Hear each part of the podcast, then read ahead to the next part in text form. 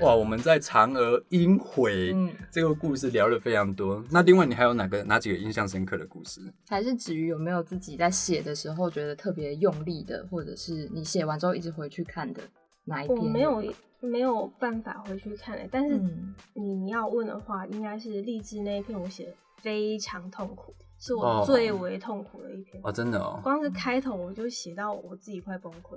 这篇我也觉得，我确实你这样一说，我确实觉得这篇的力道写的特别重。嗯，对，这道这篇力道很重，因为它有很多十八禁的描绘场景啊。其对实有点也回到刚刚在讲说，比如说一个可能体态不是那么主流化的女性，对她在面对可能跟异性相处或是社会眼光的时候，她要去做怎么样子的心理调整。其实荔枝使用说明这一篇，它应该分为两个趴，嗯，一个趴是体态丰腴的女生在面对爱情、面对性爱上她的一些处境，那第二个趴是关于小孩的性教育。那你中间，诶其实我因为看到前面，我没有料到后面会这样转进，哎，那为什么会这样突然转进？因为大家如果去读这篇，你会觉得前面其实非常重口味的，嗯那后面又回到一个也是重口味，可是它的调性、它带的情景声上是不一样的。你为什么会当初会做这样的安排？这样讲好了，就是呃，我基本上我自己是一个非常排斥写性爱性爱过程的是作者，是嗯对，因为主要是呢，我我是一个考虑很多的人，我就是一个想太多的人，所以说我有时候也会担心啊，这个要是看出来我妈看到的话，会怎么办？那你妈看到了吗？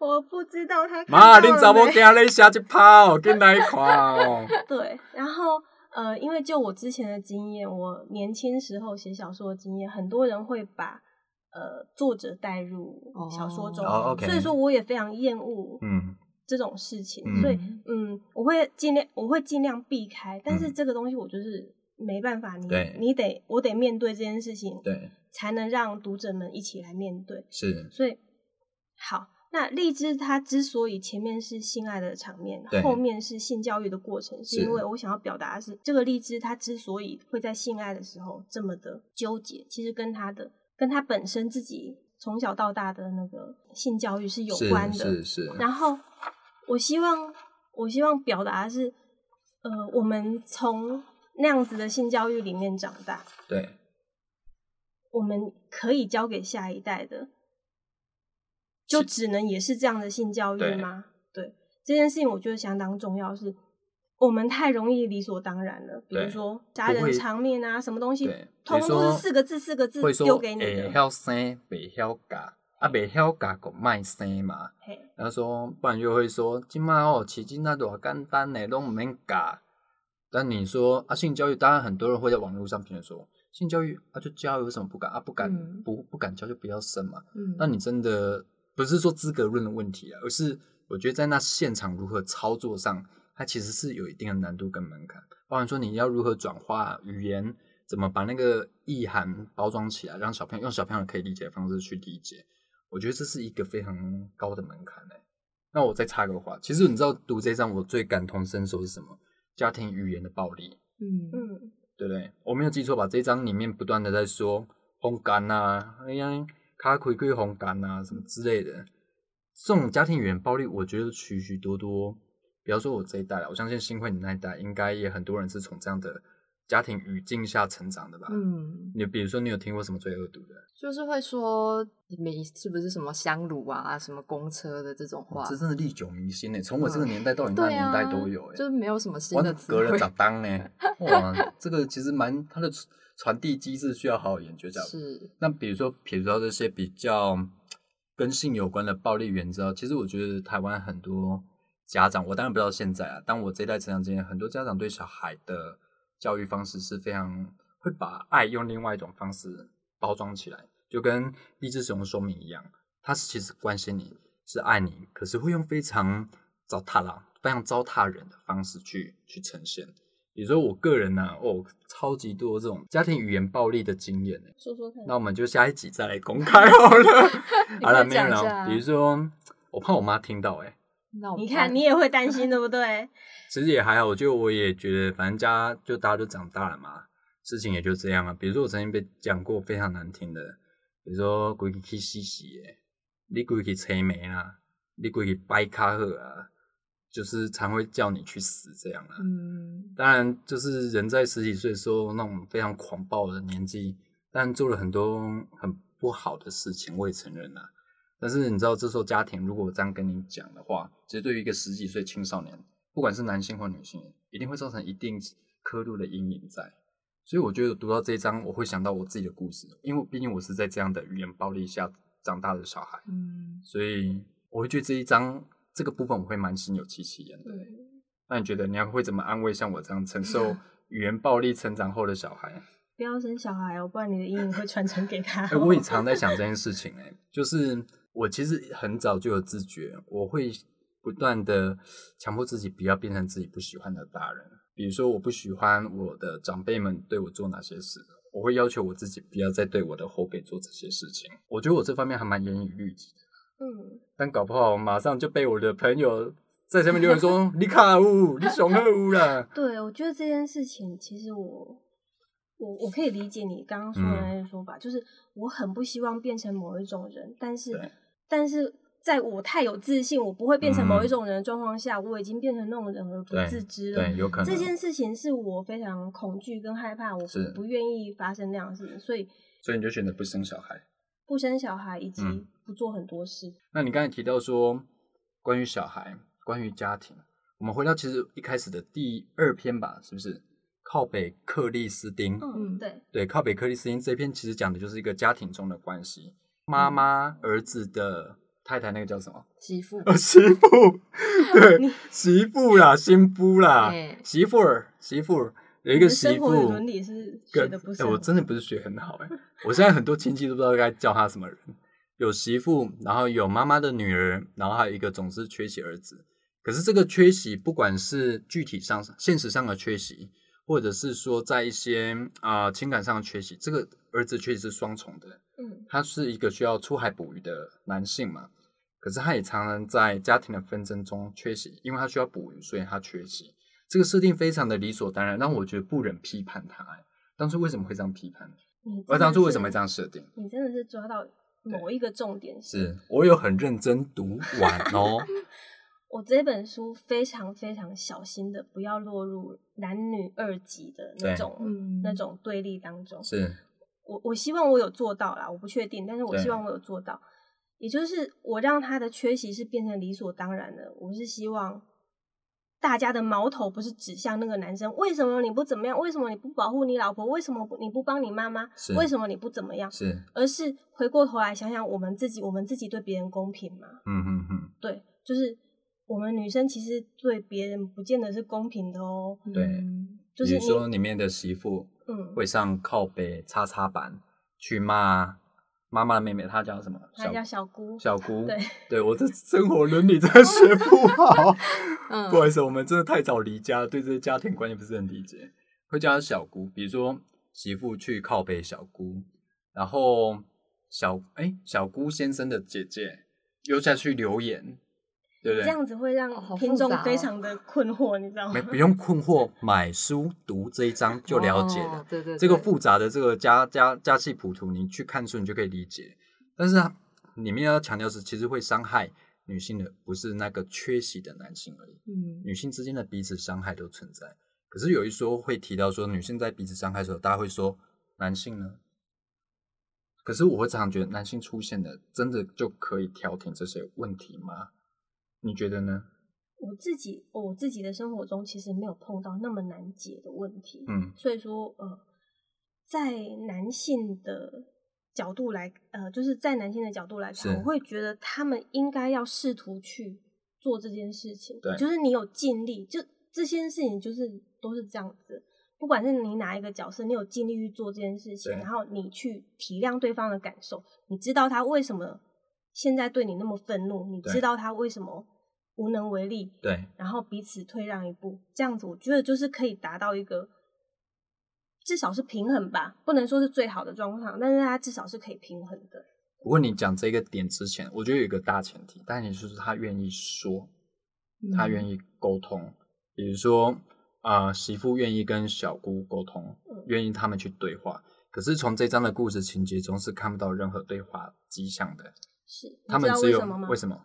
我有没有问到重点？有，称赞一句好不好？你很棒，很棒，嘿，为什么？嗯因为这个是一个，嗯，我觉得应该大家都可以清楚，那就是权力结构问题。你在一个家庭里面你身为一个媳妇，你非常容易变成，非常容易变成一个失语的状态，因为你要去骂小姑妈，她是她是你婆婆女儿哎、然后你要去骂婆婆吗？她是你老公的妈妈你谁都不能骂，经常会变成这种状态。但是你当一个媳妇的时候，你回到你自己家里面，你又变成嗯小姑了，你又可以畅所欲言了。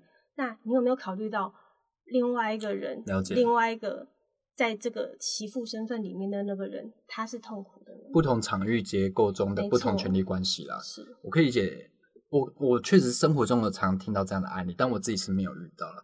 所以我看这个故事的时候，我会尽管可以感同身受，可是我真的在现实中比较难理解，因为在我们家庭，我现在也是结婚的人嘛，然后在我们家庭，我觉得有话大家就真的就是直说那一种，嗯可能我们家比较洋派一点吧，嗯，就觉得啊，袂送过来讲啊，你底下咧有诶无诶，然后看阮姊也袂无欢喜，就讲诶、你安怎安怎。但是我觉得基本上大家还是要沟通啊。可是可是可是可是，沟通的前提除了权力基础之外，我觉得还有一个信任的关系在。没错，你如果彼此不信任，你任何的沟通都会觉得是蓄意而来，或者是带着某种企图而来。所以我觉得信任的基础才会是这个家庭能不能沟通的首要关键啊。嗯，诶，你现在还不能理解，对不对？对，有一点就是懵懵懂懂。对你可能哦，一你要结婚了，可能会尴尬点了。嗯呵，对，但也希望大家就是等熬成婆婆的时候，也不要变成这样的婆婆哦。对，但你知道这个故事，我很想画歪一个重点，知道是什么吗？那个妈妈真的超级贴心的，你把哪妈妈设定非常贴心。妈妈连就是靠北克里斯汀里面的妈妈，那妈妈贴心到连生气甩锅铲的时候还记得关炉火哦。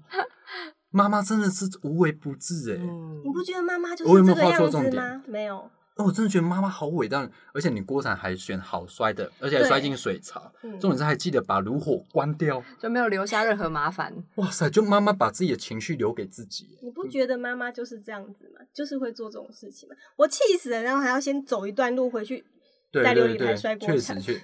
但我觉得你这个描写，我觉得这个我很能感同身受。我这边我有被电到的感觉，我说，哎、妈妈真的就是这样。哦，再怎么再怎么生气，还是要先把自己事情做完才能去生气。妈妈也不能说没送不爱子啊，直接闪人这样，办我会会会办我一些啊呢。哇，你有妈妈心啊，我很欣赏你，我可以理解。有注意到这一点，我很开心。不过我另外还想再聊一篇是关于在河之洲。哎，这个故事怎么样？刚刚都是我在介绍，我觉得今天都是我在讲话。你要不要介绍一下这个故事是怎么样？啊，其实你叫一个作者介哦介绍自己的故事是一件很尴尬的事情，就大家去看书 这样子。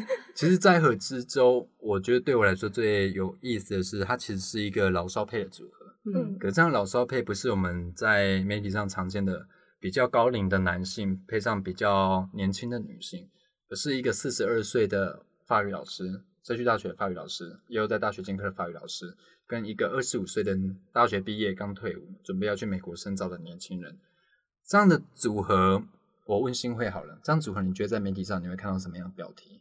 那个啊，老诶，不是老蚌生珠，会用什么词？就是会说那个大龄熟女吃小鲜肉这样。对，但是我觉得这几年是会比较意识到这一点啊。但是我觉得这阵子有一个新闻还是很不解，比如说有一个叫爷孙配，嗯，爷孙配的主角是李坤城跟林金恩嘛。。对，那当初这件事情，爷孙配我觉得就算了，也许是一个快速认识这些事件的一个标签好了。可是我觉得大家会针对内容去做批评跟挞伐，我会有点不解。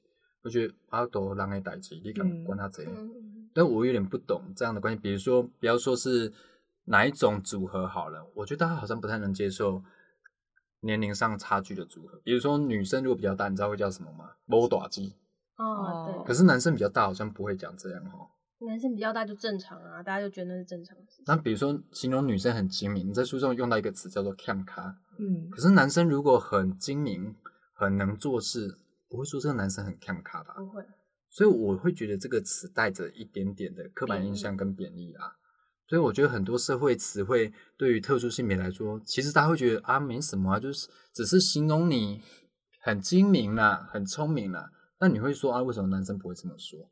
其实很多的社会差异就是从这里来的。对，那是非常细微的，就是我我会形容它有点像长在骨头上的刺，不是真的是啊，就是骨刺啊，欠呛啊，长在骨头上，这叫骨刺。因为那个很难啊很难挖掉，你必须要你要察觉到它在你身体里面那件事情是很难。确实很难察。你如果真的没有意识到不断的反攻自省的话，你很难意识到那样的社会词汇背后所象征、所代表的权力结构，甚至是阶级落差。嗯，对，那比如说内文中这篇有提到一个，哇，也是几年前呢、啊，新会强调说他绝对有听过 小郑与丽丽的故事。对，哇，这个故事有十几，年了哦，这故事很古早哎、但是它非常的，其实我有点忘性，我忘了这个故事在讲什么、欸。这个你可以介绍吧？其实我也忘记了，我就只记得是一个年龄大的女生跟一嗯个年纪小的男生，我知道那阵子媒体追这个新闻追得非常凶没，错，甚至我还印象中依稀记得有媒体研究做过这一题的题目，嗯，但是大家会觉得说，我其实很不解，大家是以猎奇的心情来看，当然大家以猎奇的心情来看，可是我觉得这有什么不可以？难道男女交往甚至是结合，他们都必须负担生育的责任吗？当初比如说比较高年的女性跟年轻的男生，大家会说，女生如果生了就叫做老蚌生珠，嗯哼，那如果女生不能生的话，就会觉得浪费这个年轻的小鲜肉。嗯哼，通常会有这样的情形哎。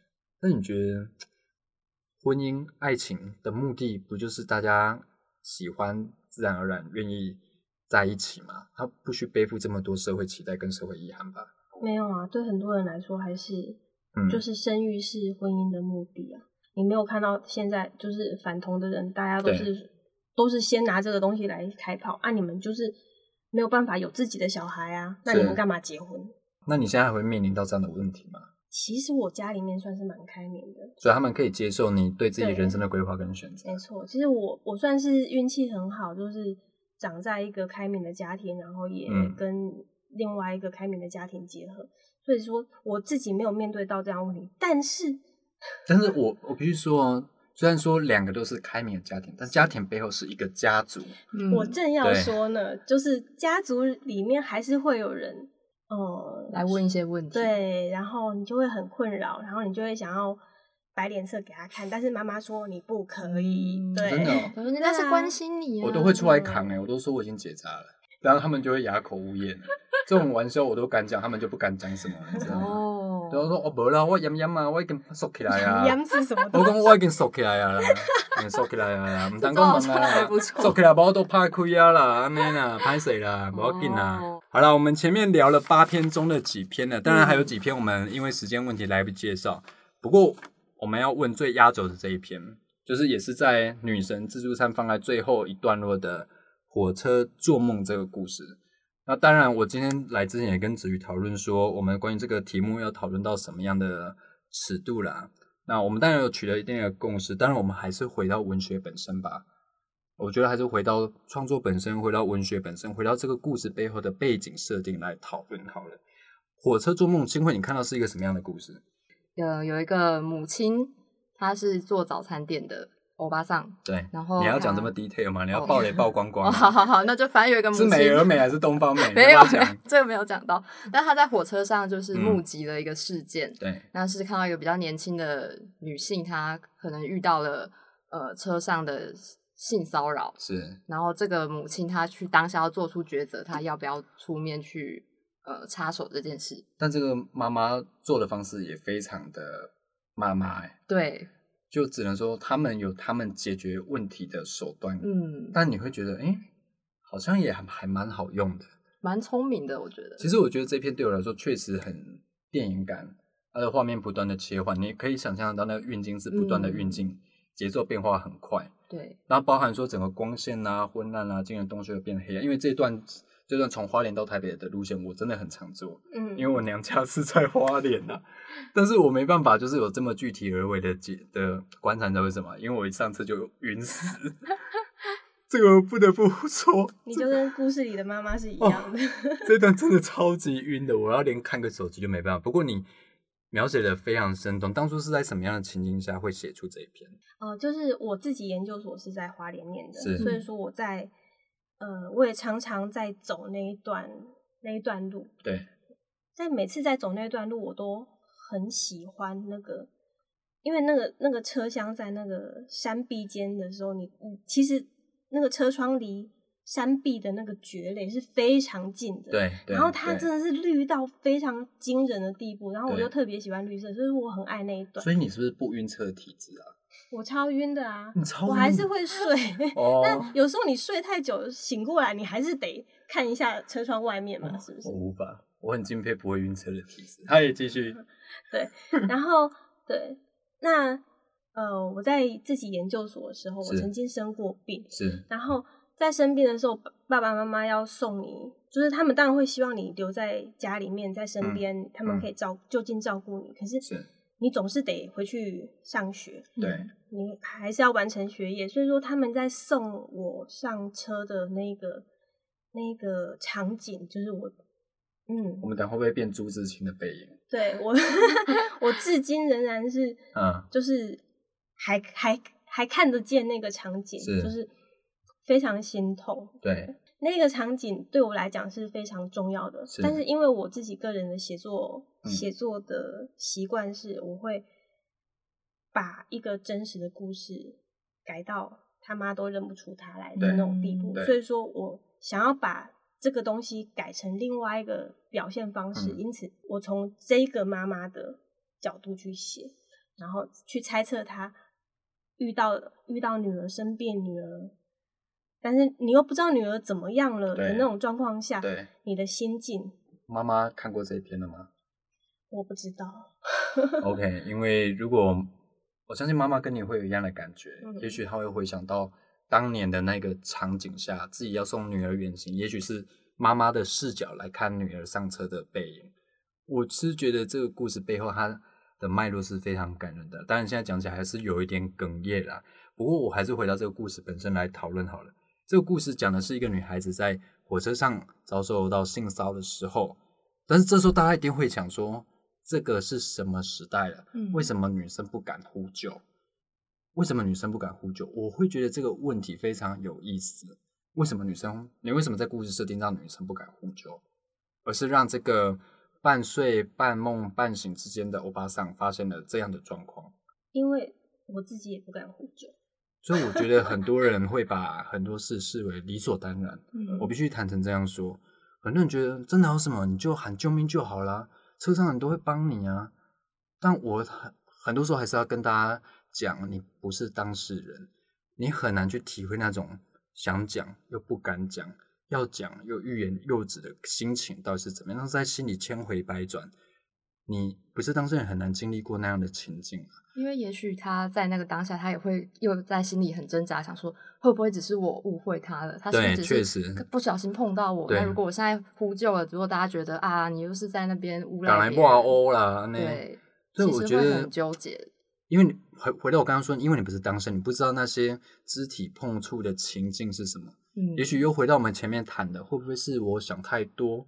我觉得很多女孩子因为受成长环境因素或是个人生命经验，面对这样事情，第一个会先反省自己。哎，嗯嗯，我会觉得这好像变成一种内建系统一样，就会，我觉我也相信很多家长是确实是这样教小孩的。对，当别人说你怎样或对你做什么，会说，既然改变不了别人，那就改变自己。真的，对，所以 可是真的是自己有错吗？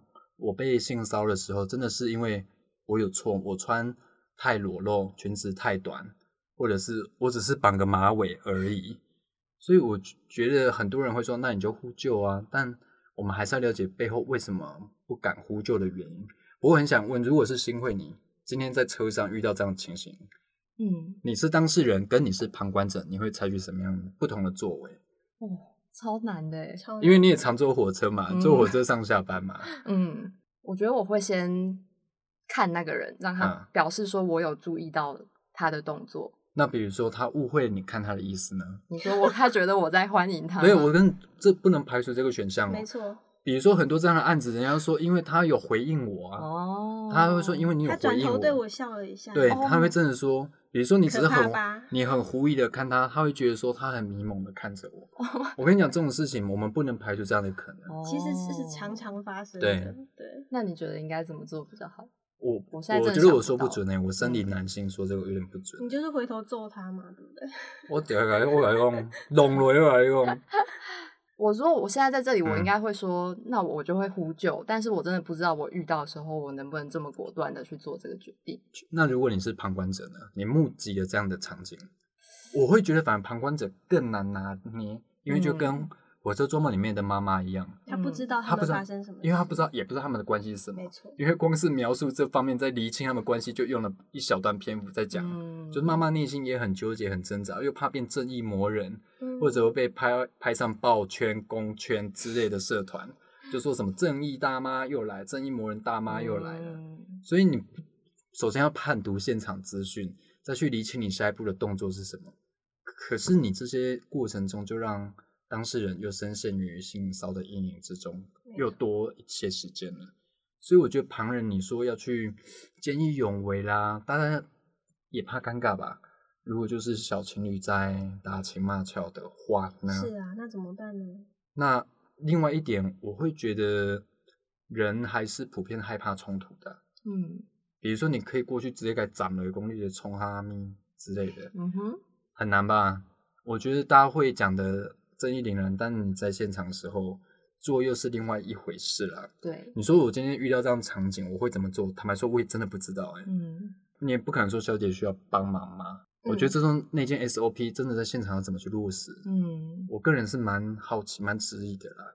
那如果是你嘞，你会怎么做？子瑜会怎么做？我就是在三十几岁的时候被性骚扰，我还在想这是什么，这是什么意思？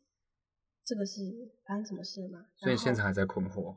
对我现场是是，即使我三十几岁的时候，嗯我还是在困惑的状态。然后可能过几天跟朋友聊起来这件事情，我还问他说：“你觉得这样算性骚扰吗？”他说：“你疯了吗？当然是啊，你哇，所以你还在凡事问脸书就对了。不是问脸书，就是哦聚会的时候我问一下说，我你就描述了一下那哦你愿意个状况，描述状况吗？不太愿意。好对 OK 就是我描述了状况之后，然后大家就傻眼说：“那个就是啊，你到底在想什么？为什么还要问人？”但是对我就是会想说，哦，这个人我跟他认识很久了，他怎么嗯可能会对我做这种事情呢？嗯，不是吧？我知道他很喜欢我，跟我嗯很亲密，但是诶，所以说这个应该是我想完了之后，那个性骚扰的时间已经过去了，我呼救的时间也已经过去了，已经没有人看到了，已经不在那当下了，你再叫也是没有用的。我觉得这个问题回到说，我们对于身体界限的认知问题，哎，是不是又回到我们前面讲的性教育的问题？身体界限到哪里？什么是可以，什么是不可以？从过去就是一个非常模糊、抽象、定义不清的状况，所以你会不知道逾越逾越了什么样的界限叫做性骚扰，而在那个界限之内就不成立。但是事实上也没有那么截然划分的状况。嗯对，有些状况真的是非常灰色地带，甚至是也常常被人讥笑啦，说人帅真好，哦人丑性骚扰。嗯，对，常常又沦于这样的大乱斗之中啊。所以我觉得这个课题真的是非常艰难，但是大家还是必须要去面对啦。嗯，对，那我们接下来呢，我有一个非常精彩的趴，事先没有告诉你是吧？来，我们每次都会玩的快问快答，真的很幼稚哎、这种东西。而且我们上一集法官还不敢玩哦，对，我们 对对对我们就是 no。快问快答啦，好不好？九题啦，可以吗？你准备好了吗？嗯，来你，准备好了吗？嗯，好，新位先。为什么想当精灵？精灵啊，我喜欢奇幻的东西嘛。我第一个启蒙的读物就是奇幻，我想要离开这个世界。那你想当阿拉丁神灯还是蓝色小精灵？蓝色小精灵啊？因为总是会赢啊。哎、也是哎、是啊，无论如何都可以打败邪恶的那一方哦哎、。你好顺着问题问哦。要是我觉得说我想当赚钱的小精灵，你没有说可以这样子啊，这样就不奇幻了。这个人比较没有活在框架内。我就是死心眼。好，下一题，最深的恐惧是什么？现在现在我就活在最深的恐惧里。好的，对，那今年以来最后悔的事呢？现在，你是说来录名人放送吗 嗯，是啊，？OK，好，那地方题，请说出细指四湖。四湖、金龙湖、翠湖，不知道了。梦虎跟神秘湖，神秘湖是什么东西呀、太有太神秘了吧？有空我带你去，很漂亮的地方。好哦，戏子四大湖地方科普小知识：金龙湖、翠湖、神秘湖跟梦湖。梦湖很漂亮，很多人都这边拍 MV 哦。OK，如果可以，你想成为哪种女人？聪明勇敢，好，如果可以，你想成为哪种男人？懂得女人的那种男人。哎呦，你今年以来最快乐的时刻，三月吧，嗯，不是现在啊，不是现在，不是现在录名人放送的当下。没有好啊，我欢喜啊。好，最后一题，最常吃的细致美食。啊，我都吃我老公煮的，不好意思。哇哇！最后以这个晒恩爱作为我们本集名人放送的结尾啦，哈。哇，那我们其实这一集有准备一个小小的小礼物啦，对就是收听本集的听众呢，只要分享我们的 IG 贴文到你的线动，那你就有机会获得一本女神自助餐的证书哦。没错女女神自助餐由豆点文创结，哎，豆点什么？文创哦，结动社点文创结社所出版成下面，请原谅我讲错，好不好？那今天也很高兴子瑜来节目跟我们分享了很多关于女神自助餐八篇小说的故事啦。但是更完整的内容，就还是要请大家去看书了。对对对，搞不好你会觉得我们超意哦。对，还是建议大家去买书回来看八篇小说。虽然说哦三百多页，嗯，但其实读起来还蛮快的啦。对，对我个人会觉得读了蛮有滋味，然后觉得身为异男，觉得 对不起大家。不过我相信有越来越多异男愿意去读这样的书，去理解女孩子的心情，也许有一天这个世界会更美好吧。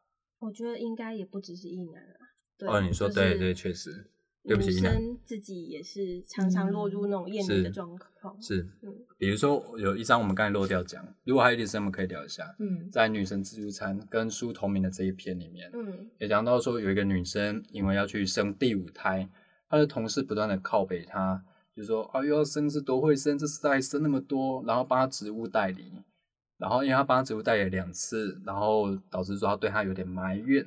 那其实回归到我们职场上的性别平等的状况啦，大家都知道有产假、有育婴假可以请，对，但事实上有多少人真的敢给你请育婴假？我是请了之后又得到什么样的对待？对我们不要说报复啦，嗯只能说有些很隐形的职场潜规则，会告诉你说规定是规定嘛，可是真的谁敢请？尤其是男性，嗯，你敢请育婴假吗？所以我觉得整个的父权结构，受害者除了女性以外，男性的处境也需要去体谅。男性也受迫于整个父权结构跟体制，所以导致明明是自己的权益，但是你却没办法去争取、去享受，甚至你要背负很多社会期待。例如说，我会觉得买房子是不是男生的责任？嗯，男生是不是应该给太太有一个好的生活？会把这样的责任揽在自己身上。所以我觉得这个问题需要大家共同去思考，共同去破解了。那我们今天很感谢子瑜呢，从戏子来到了戏子，就是我们史上有史以来最近的一个来宾哦。真的，谢谢大家。那也请大家去购买女神自助餐，多多支持豆点文创结社的出版。最后再一次感谢大家，我是柏松，我是新慧，我是子瑜，谢谢，拜拜，拜拜拜